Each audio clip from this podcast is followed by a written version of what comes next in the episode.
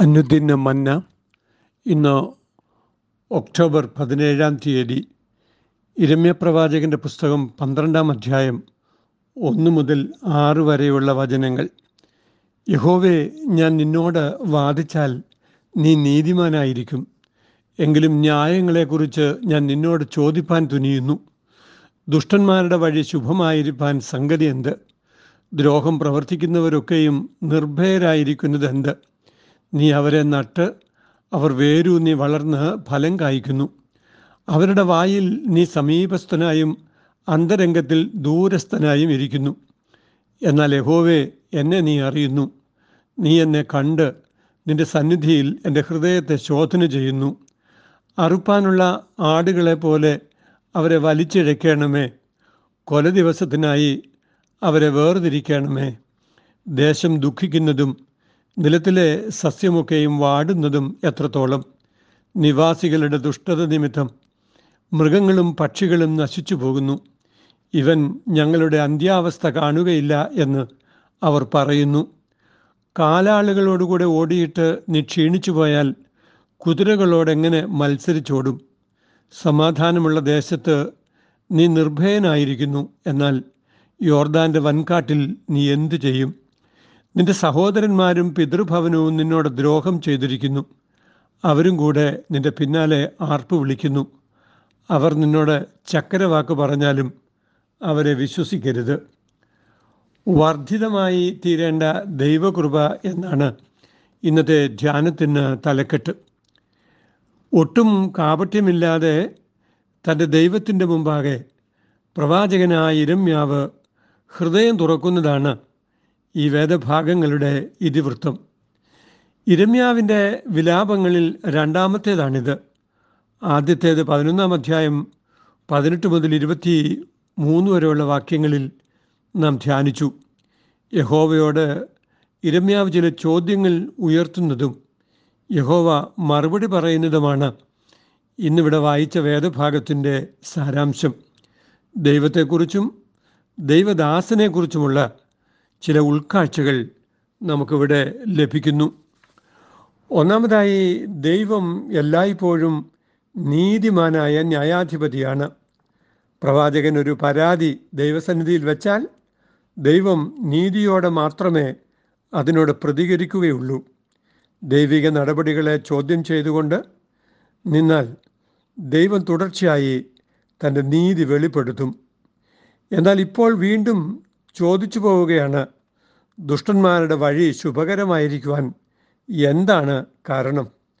ദ്രോഹം പ്രവർത്തിക്കുന്നവർ നിർഭയരായി അത് തുടരാൻ ദൈവം എന്തുകൊണ്ടാണ് അനുവദിക്കുന്നത്? ദൈവം നട്ടുനനച്ച് വളർന്ന ഇവരുടെ വായിൽ കപടമായി ദൈവസ്തുതികൾ ഉണ്ടെങ്കിലും അവരുടെ ഹൃദയം ദൈവത്തിങ്കിൽ നിന്നും അകന്നിരിക്കുന്നത് ദൈവം കാണുന്നില്ലേ അറിയുന്നില്ലേ? ദൈവം നീതിയുള്ള ന്യായാധിപതിയാകുന്നുവെന്നും അവന്റെ വിധികൾ സത്യമുള്ളവയാകുന്നുവെന്നും ഉള്ളത് വേദപുസ്തകത്തിന്റെ പരിചിതമായ ആശയമാണ്. എന്നാൽ ഈ ദൈവിക നീതി പരിമിതനായ മനുഷ്യന് മനസ്സിലാക്കാൻ കഴിഞ്ഞുവെന്ന് വരികയില്ല. അതിന് ദൈവത്തോടുള്ള നിരന്തര സംവാദം തന്നെയാണ് ആവശ്യം.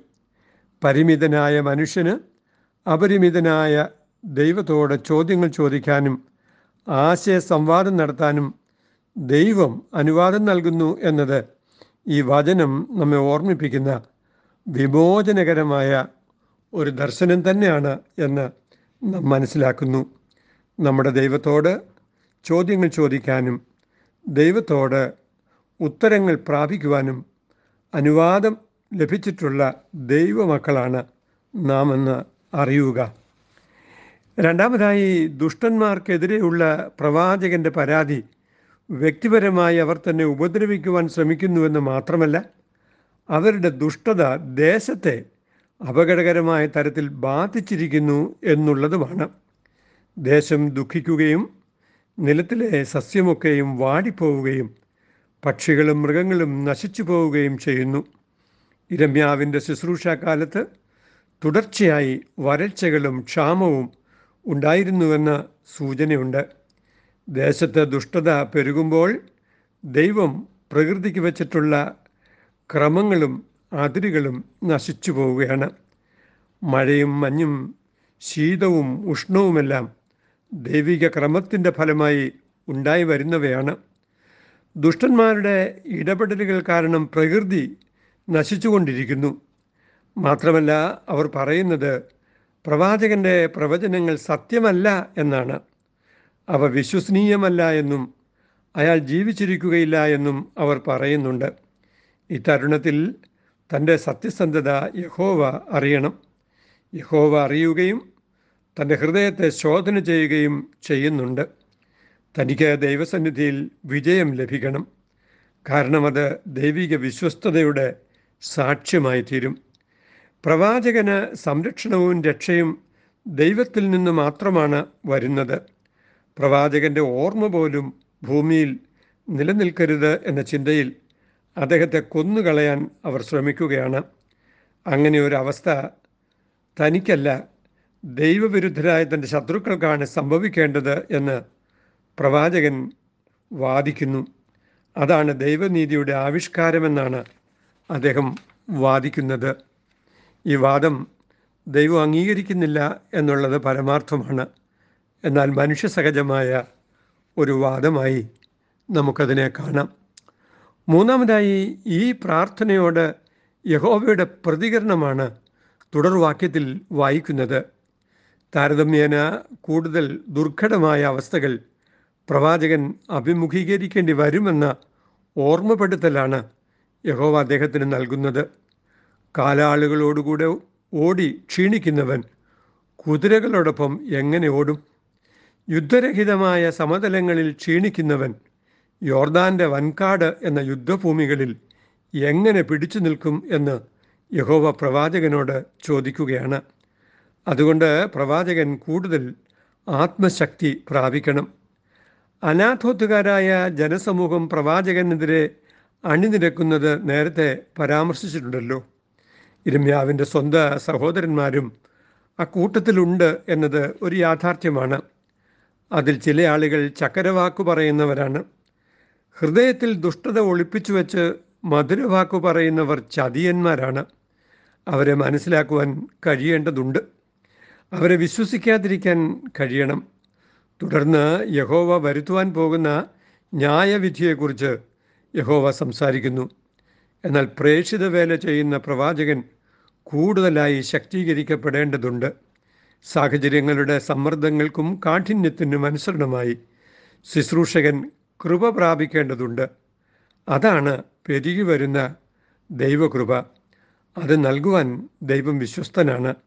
ദൈവസന്നിധിയിൽ സത്യസന്ധമായി ഹൃദയം തുറക്കുന്നവർക്ക് ഈ വർദ്ധിതമായ കൃപ അനുഭവമാവുക തന്നെ ചെയ്യും എന്ന് നാം മനസ്സിലാക്കുക.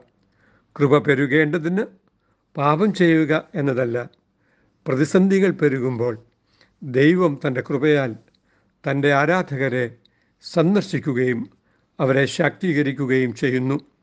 മനുഷ്യജീവിത സഞ്ചാരത്തിൽ നമുക്ക് സംഭവിക്കുന്ന ഓരോ പ്രതിസന്ധികളുടെയും മധ്യത്തിൽ ദൈവത്തിന്റെ കൃപ വർദ്ധിതമായി വരുന്നു എന്ന് നാമും തിരിച്ചറിയണം. കൃപയേറും കർത്താവിലൻ വിശ്വാസം അതിനാൽ ഹൃദിയന്തു നല്ല ആശ്വാസം ദുരിതങ്ങൾ നിറയുമി ഭൂവാസം കൃപയാൽ മനോഹരമായി കൃപ കൃപ ഒന്നൻ ആശ്രയമായി കൃപ കൃപ ഒന്നൻ ആനന്ദമായി. വൈരികൾ വന്നാലും എതിരുയർന്നാലും കൃപ മതിയെന്നാളും ദൈവമായ കർത്താവെ അവിടുത്തെ വർദ്ധിതമായ കൃപകൾക്കായി നന്ദിയോടെ സ്തോത്രം. പ്രതിസന്ധികൾ വർദ്ധിച്ചു വരുമ്പോൾ ഞങ്ങൾക്ക് മനസ്സിലാവാത്ത ജീവിത പരിണാമങ്ങൾ ഉണ്ടാകുമ്പോൾ അവിടുത്തെ സന്നിധിയിൽ അടുത്തു വന്ന ദൈവത്തോട് ഞങ്ങൾക്ക് ചോദ്യങ്ങൾ ചോദിക്കുവാനുള്ള അനുവാദം കർത്താവ് തന്ന കരുണയ്ക്കായി സ്തോത്രം.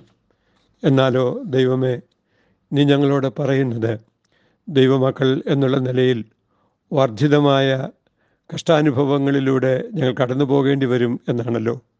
അങ്ങനെ പോകുമ്പോൾ ഞങ്ങളെ ശാക്തീകരിക്കുന്ന ദൈവകൃപയുടെ സാന്നിധ്യം അനുഭവിപ്പാൻ ഞങ്ങളെ സഹായിക്കണമേ. അമ്മീൻ ഇത് കുവൈറ്റ് സിറ്റി മാർത്തോമ ഇടവകയിൽ നിന്ന് എ ടി സക്രിയ അച്ഛൻ ദൈവം നമ്മെ അനുഗ്രഹിക്കട്ടെ. അമേൻ